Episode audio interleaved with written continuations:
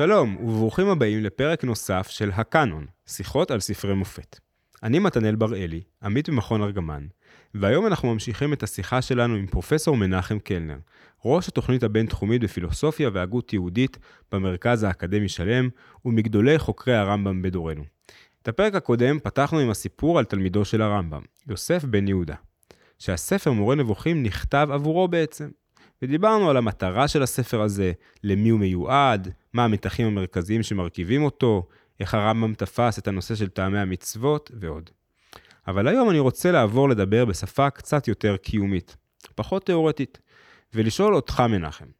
בסוף יש פה גם דיון מאוד ממשי, של בני אדם, או יהודים במקרה הזה, ואני מנסה לדמיין איך נראה אותו אדם שהולך עם הרמב"ם, שמקיים את הדברים מתוך התודעה הדתית שהרמב"ם מכוון אליה. אני חושב שזה חשוב כי יש איזשהו דימוי רווח של הרמב"ם עצמו, או של ההגות שלו, בתור משהו מאוד קר, רציונלי, יבש כזה. ולעומת זאת אני חושב שמי שמכיר את הרמב"ם, וגם מי שמכיר את המורה נבוכים, יודע שעולה ממנו גם תמונה אחרת. עולה ממנו ציור של אדם עם ארוס ותשוקה גדולה, גם לחוכמה וגם לקיום המצוות. יש חוקרים שמתארים השפעות של מיסטיקה סופית על הרמב"ם, אבל לא צריך להגיע עד לשם, יש גם משפט מפורסם של הרמב"ם עצמו, מהמשנה תורה, שמדבר על אהבת השם, ושם הוא כותב שאדם צריך שתהא נפשו קשורה באהבת השם, ונמצא שוגה בה תמיד, כאילו חולה חולי האהבה, שאין דעתו פנויה מאהבת אותה אישה, והוא שוגה בה תמיד, בין בשבתו, בין בקומו, בין בשעה שהוא אוכל ושותה.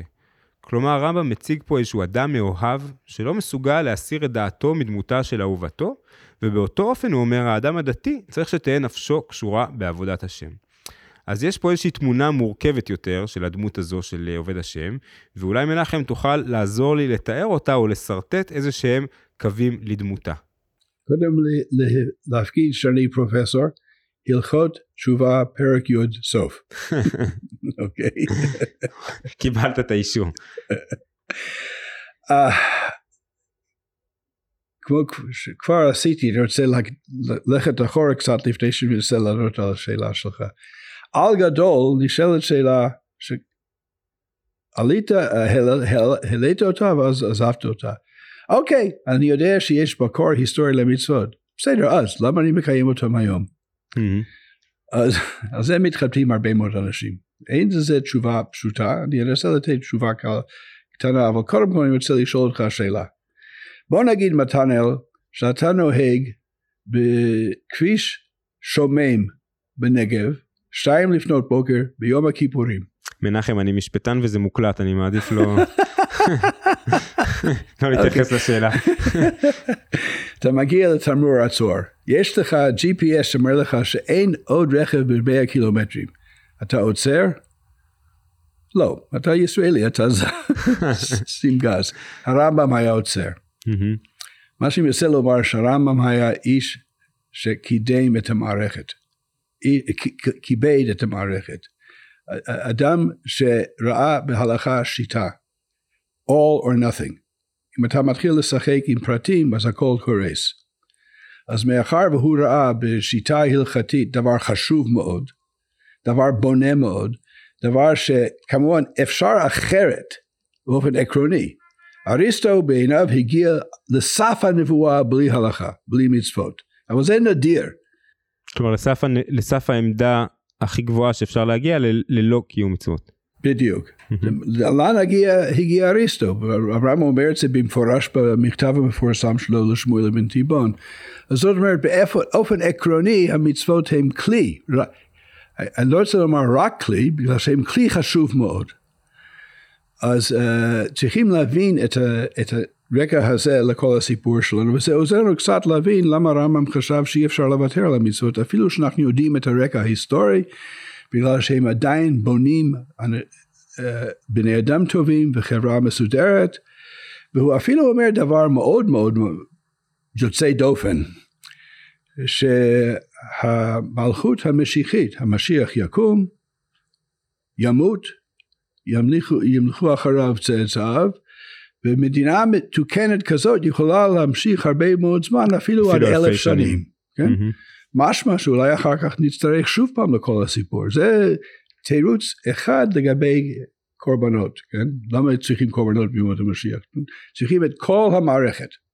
כן אבל עדיין זה שיקול מסדר שני כלומר באמת ביחס לקורבן הספציפי אין לו איזושהי תשובה משביעת רצון אבל, לא. לא. אבל יש לו אה, שיקול מסדר שני שאומר עם מערכת לא משחקים. בדיוק.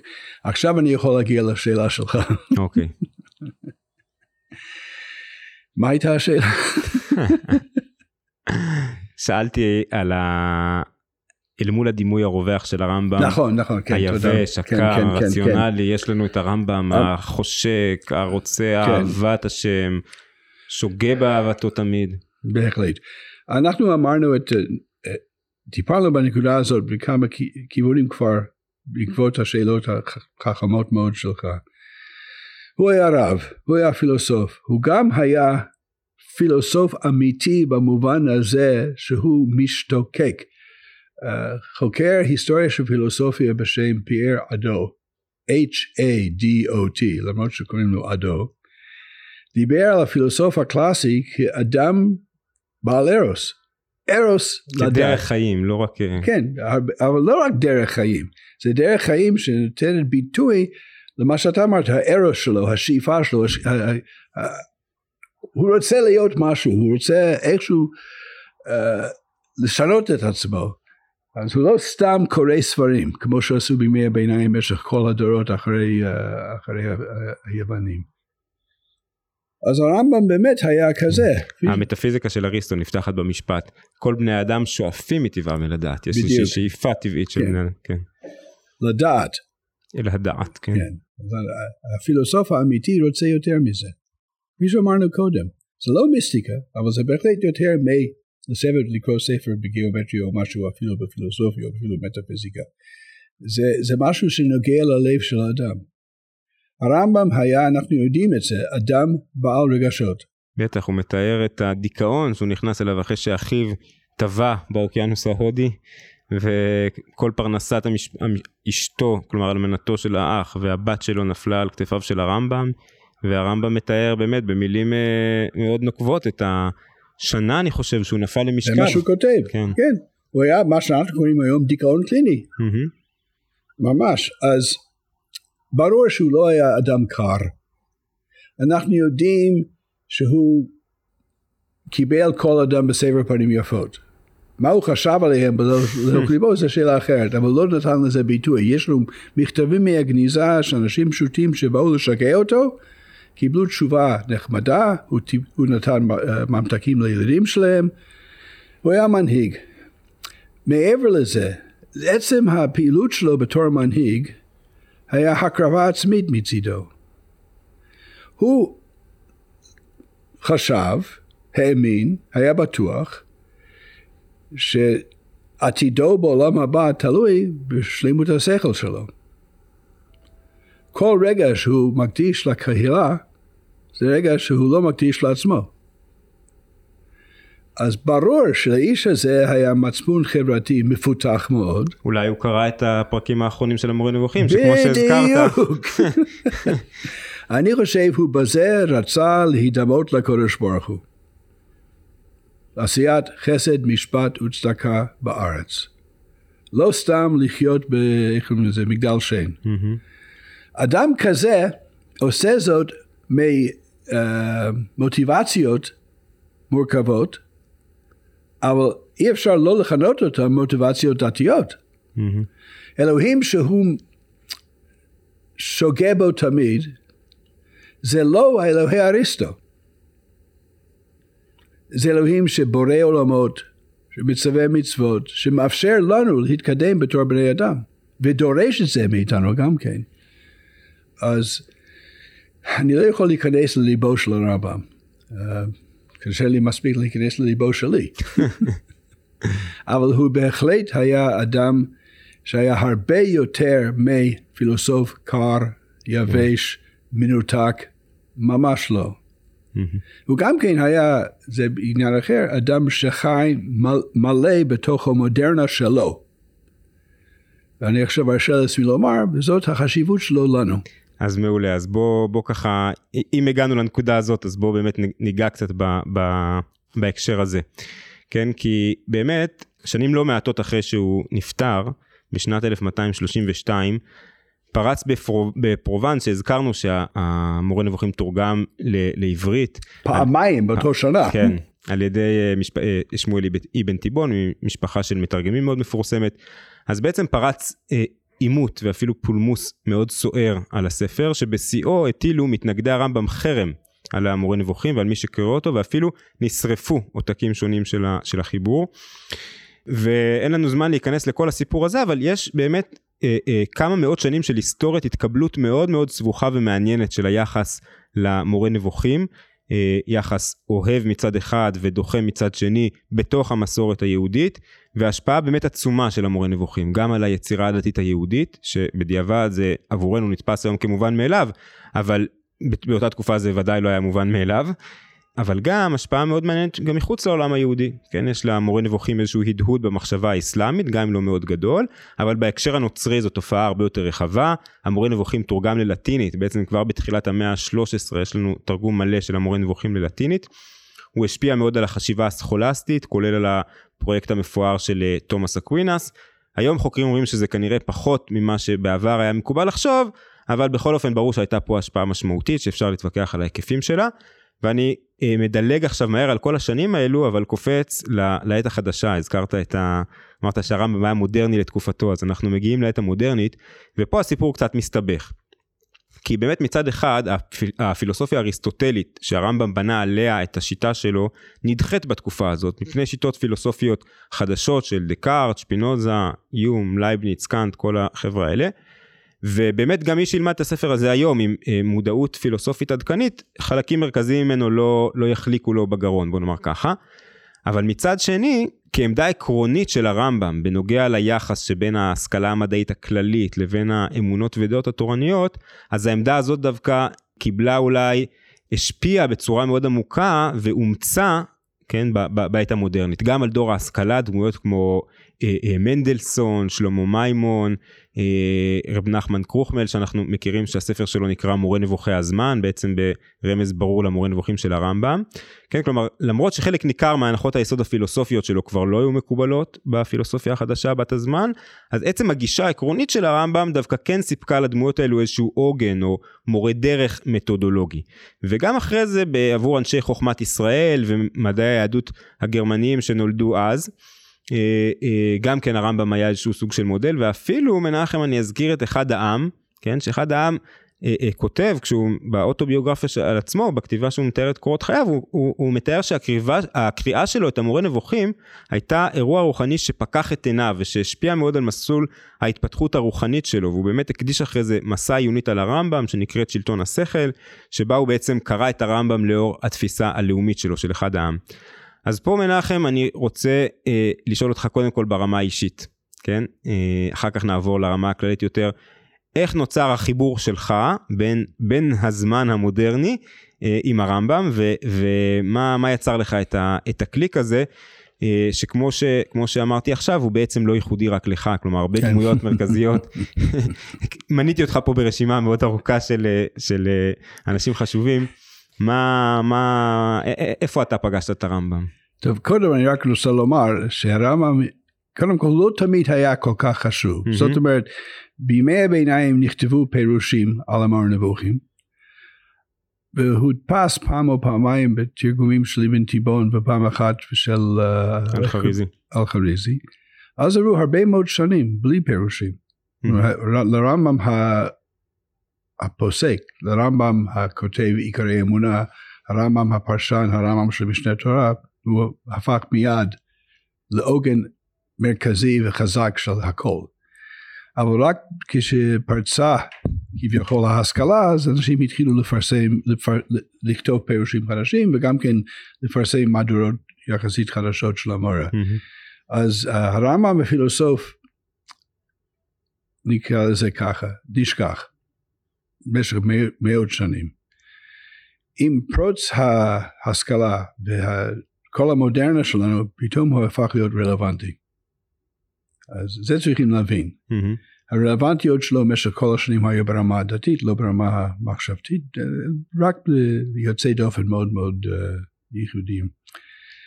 עכשיו, לפני שאני עונה לשאלה שלך, אני אוהב לספר שבסוף, בשלהי מאה ה-20 היו שתי דמויות דתיות, שכל אחת חשבה, או הציגה את עצמה כדוברו של הרמב"ם בזמן ההוא.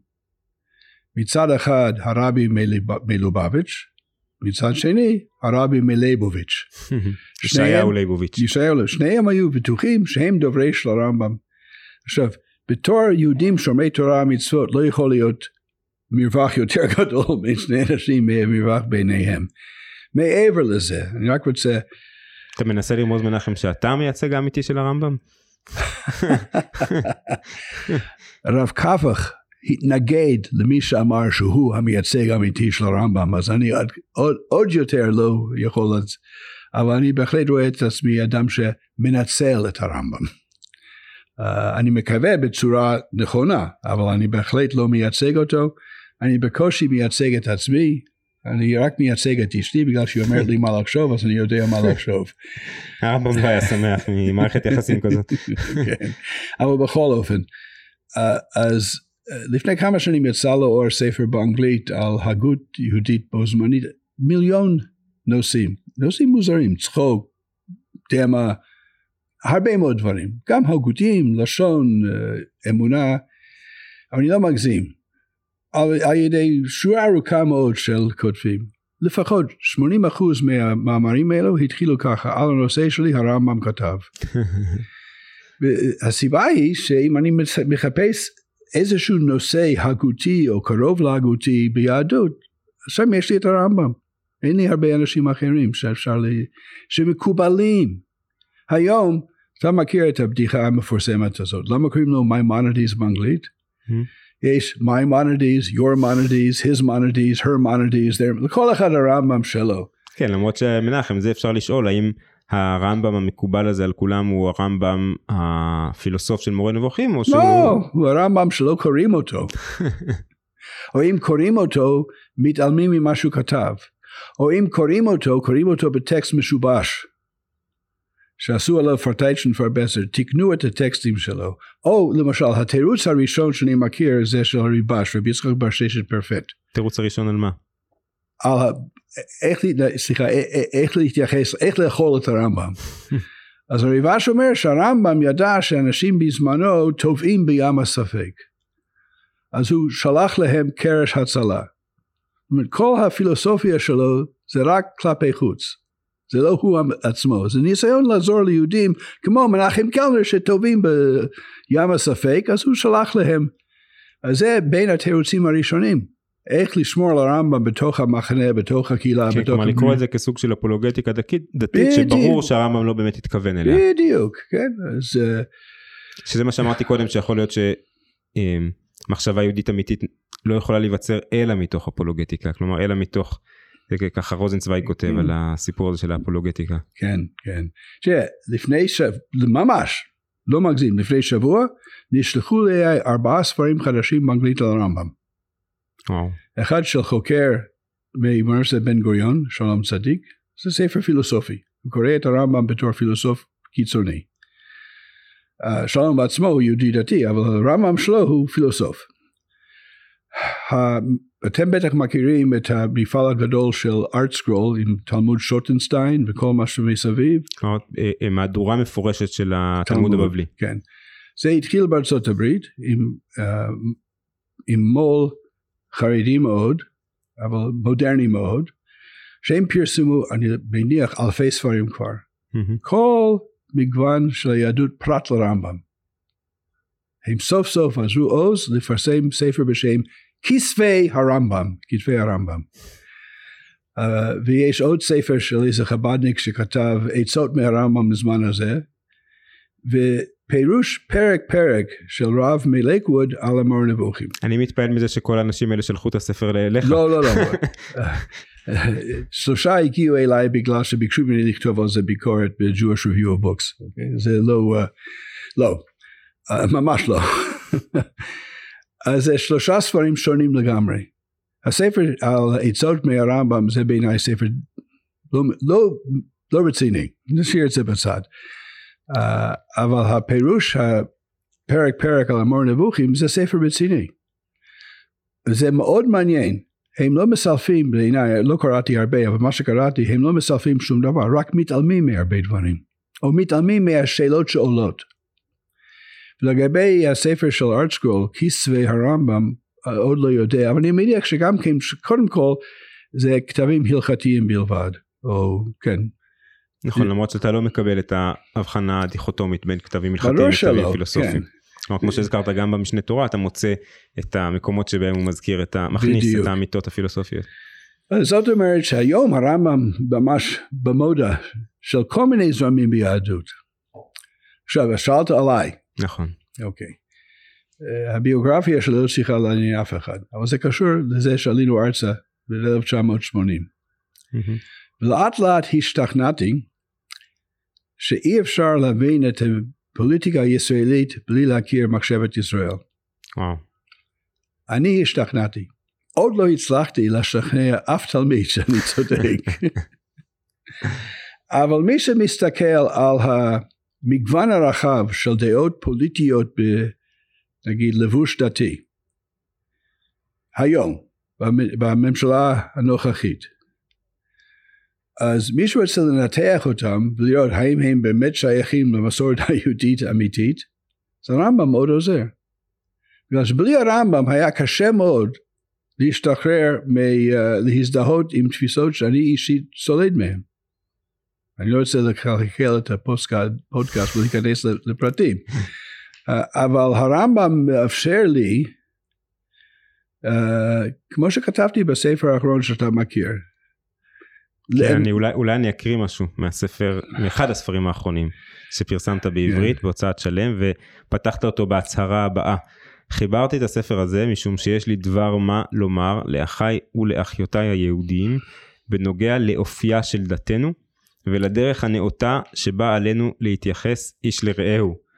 כן, אז מי שירצה להבין את העמדה המלאה שלך יצטרך כמובן לקרוא את הספר, אמונה שאינה מגיעה לעיקר, אבל, אה, אבל אולי, אה, אולי באמת זה כן. מוביל אותנו לשאלה הזאת, למה אתה חושב שחיוני להכיר ולקרוא את הרמב"ם דווקא בדורות שלנו, ואני אומר על זה עוד אה, פיתוח אחד ברשותך, רמזת לזה קודם, ויכול להיות אני אשאל את זה בצורה יותר מפורשת, מהיכרותי איתך אני יודע שאתה חושב שכדאי גם למי שלא דתי אבל יש לו איזשהו עניין בעולמה של היהדות, ללמוד את הרמב"ם, ולא רק בגלל התרומה ההיסטורית שלו להבין איך התפתחה מחשבת ישראל וכולי, אז אולי באמת תאמר על זה כמה מילים. אני אנסה.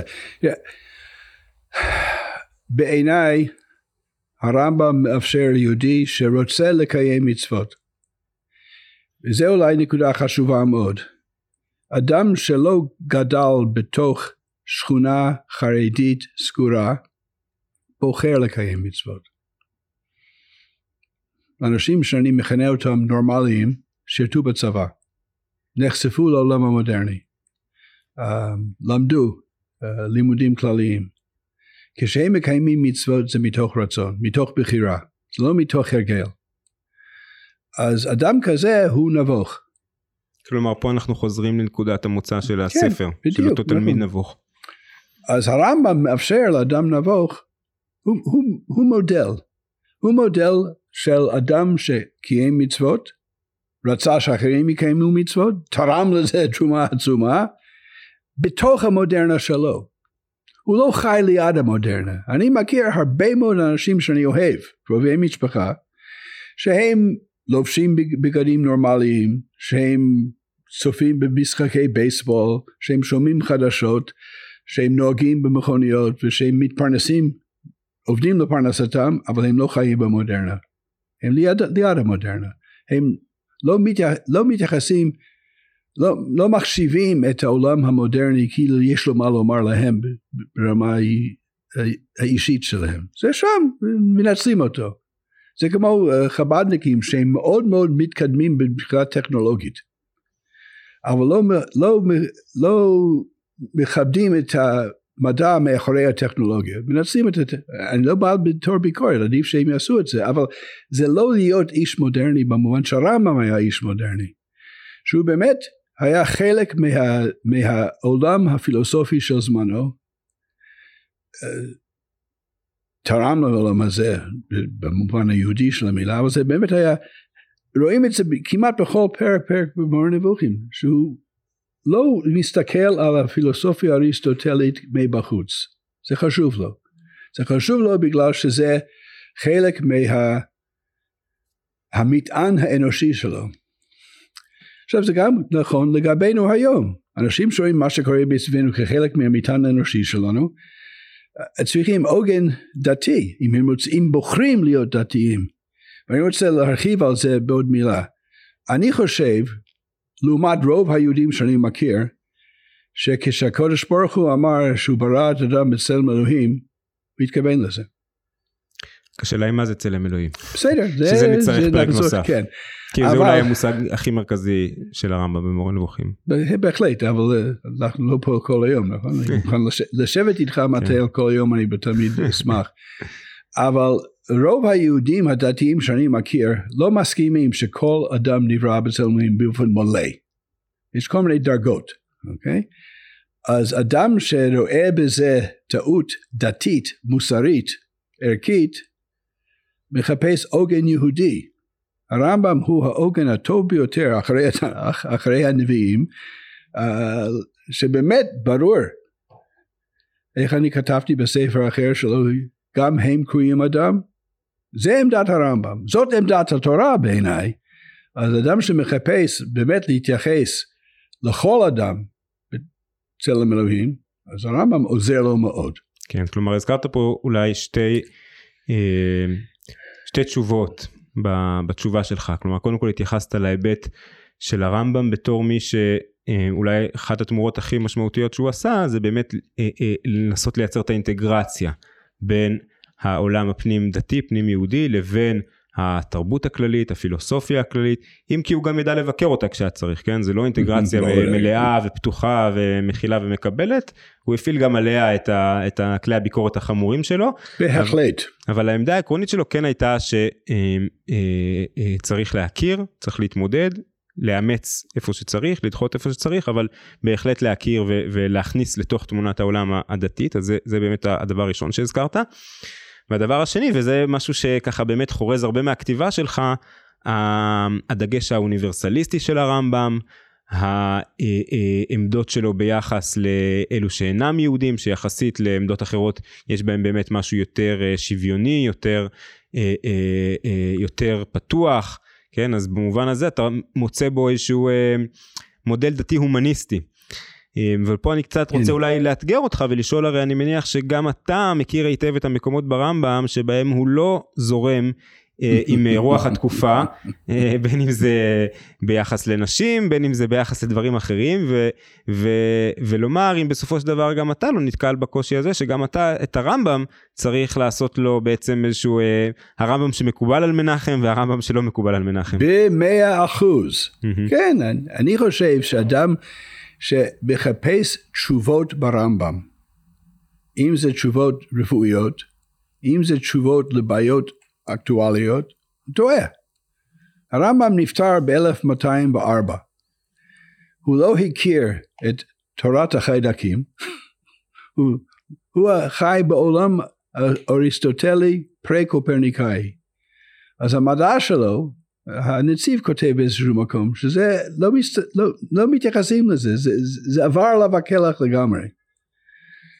אז מה שכן אפשר ללמוד מהרמב"ם זה לא המיזוגניות שלו שהיא לא קיצונית כמו הרבה אחרים בימי הביניים זה היה הלכתית ולא פילוסופית שזה חידוש לא קטן. האליטיזם המובהק שלו אני אוהב לספר שאשתי פעם כעסה עליי על דברים שהרמב"ם אמר בגלל שהוא באמת אליטיסט שכלתני באופן חזק, חריף. אז על מנת לומר לה לכעוס עליו ולא עליי תליתי רשימת טעויות שלו על המקרר בבית. שהיא תראה את זה והיא תגיד זה הוא ולא אני. אז בהחלט הרמב"ם uh, הוא לא איש של הדור שלנו אבל הוא איש בדור שלו ניסה להתמודד עם בעיות אמיתיות והוא אומר לנו תנסו גם אתם מה עוד שבנושא הזה שמאוד חשוב לי הנושא הזה של בני אדם של החובה להתייחס לכולם uh, as ends only and never as means כפי שקאנט אמר, אני חושב שהרמב"ם יש יש לו הרבה מה ללמוד ממנו. אבל אתה פעם אתגרת אותי, האם התפיסות הליברליות שלי, מותר לדבר על ליברליות פה בתקווה? הכל בסדר. תמיד לאיזה מובן בדיוק של ליברליזם אתה מתכוון, של, מיל, זה בסדר, נכון? בטח יש לנו גם פרק על מיל בהסכם. אז, אז כן, אז האם יש גבול לליברליות הזאת מול התורה? ואני חושב שיש, אבל בהחלט, בדיוק כמו שאני קורא הרבה דברים. אני, אני, אני רק אולי אחדד את זה כי גם באמת יכול להיות שאנשים יגידו שאותה תרבות כללית שהרמב"ם מכיר ושאותה הוא בחר לאמץ או לייצר אינטגרציה בינה לבין התורה הייתה באמת אה, אה, מסוג מסוים כלומר קודם כל זה הייתה אריסטוטליות בלבוש ערבי מוסלמי, כן. שבמובן הזה גם כן דת גם כן מונותאיסטית כלומר אה, אה, אומנם ביחס הפער בין אריסטו לתורה הוא מובהק אבל עדיין ה, אה, אה, הלבוש הספציפי של אריסטו שאותו הכיר הרמב"ם יותר אולי קרוב ויותר בקלות אפשר לקבל אותו מאשר אה, רוחות הזמן הנוכחיות. כלומר יכול להיות שבאמת אולי גם אם הרמב"ם היה היום כן היה חי היום ואף אחד לא יודע בדיוק מה הוא היה חושב אבל יכול להיות שאת אותה פתיחות תרבותית שאתה קורא לה אה, אולי הוא היה יותר חשדן כלפי התרבות הספציפית הזאת. כלומר אולי העמדה העקרונית של פתיחות היא לא תמיד כלפי מה שבחוץ אלא כלפי משהו מסוים שנמצא בחוץ ואם כל עוד התרבות הכללית בעולם היא תרבות דתית היא תרבות עם איזה שהם אה, נורמות מוסריות מסוימות אה, עם תפיסות מונותאיסטיות מסוימות אז זה משהו אחד אבל תרבות שהיא תרבות יותר אתאיסטית יותר מחולנת אולי שהנורמות המוסריות שלה הן במובנים מסוימים חור, חורקות ביחס לנורמות אה, תורניות אז אולי גם הרמב"ם היה קצת יותר חשדן כלפיה. אני בטוח שאתה צודק, אנחנו חיים תוך עולם שבעיניי משתגע. העולם האקדמי בארצות הברית, איך אומרים, פגוע בשנאת יהודים, שנאת ישראל, עם בוקיזם מוזרה מאוד. אני מאוד מקווה שהרמב"ם היה שולל את כל התופעות האלו. החופש המיני המוגזם מסביבנו, אם זה לבוש, אם זה כל מיני דברים. אני לא מדבר כאן על איך אנשים בוחרים לחיות את חייהם, זה עניינם, אני באמת מכבד את... מגמות תרבותיות. כן, מגמות תרבותיות מאוד לא נוחות לאדם שרוצה לקיים מצוות, אין כל ספק. אז, אז ברור שצריכים לבחור בתוך הרמב"ם דברים שהיו, שאפשר לעזור לנו, וגם כן שהם נאמנים לו באופן גדול, כן? אבל אני שוב חוזר, הוא נפטר ב-1204. הרבה מים זרמו בירדן זרמו מאז. בירדן מאז. זרמו בנילוס מאז. וגם במיסיסיפי איפה שאני גדלתי. אז, יש לי בבית סבון של הרמב"ם, יש ספרי רפואה על בסיס הרמב"ם, אני לא אוהב לומר הרמב"ם היה מגיב כך וכך, על ספרי רפואה אני בטוח שהוא היה אומר שזה שטות. Uh, או צמחי מרפא שהוא הכיר, בסדר, אבל הוא הכיר ברמה של המדע של זמנו. אז כן. צריכים, צריכים להיות רמב"מיסטים במובן הזה שמפעילים את השכל. אולי אולי אולי זה זה נכון תמיד שלהפעיל את השכל זה תמיד נכון. טוב מנחם אה, או פרופסור קלנר אני רוצה שליטה. שליטה אני רוצה להודות לך על השיחה כתמיד אה, גם נהנה גם אה, ברוח טובה ובכלל להודות לך על שנים ארוכות של לימוד ממך. אה, אז תודה אני מקווה שגם המאזינים בבית אה, אה, נהנו והרגישו את האווירה הטובה ששוררת פה בחדר.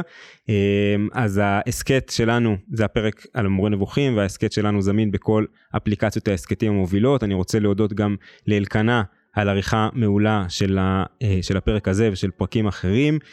מי שרוצה לראות עוד תכנים נוספים של מכון ארגמן יכול להיכנס לאתר הקורסים שלנו ולצפות בקורסים מגוונים בנושאים שונים. תודה רבה לכם שהייתם איתנו עד עכשיו וניפגש בפרק הבא.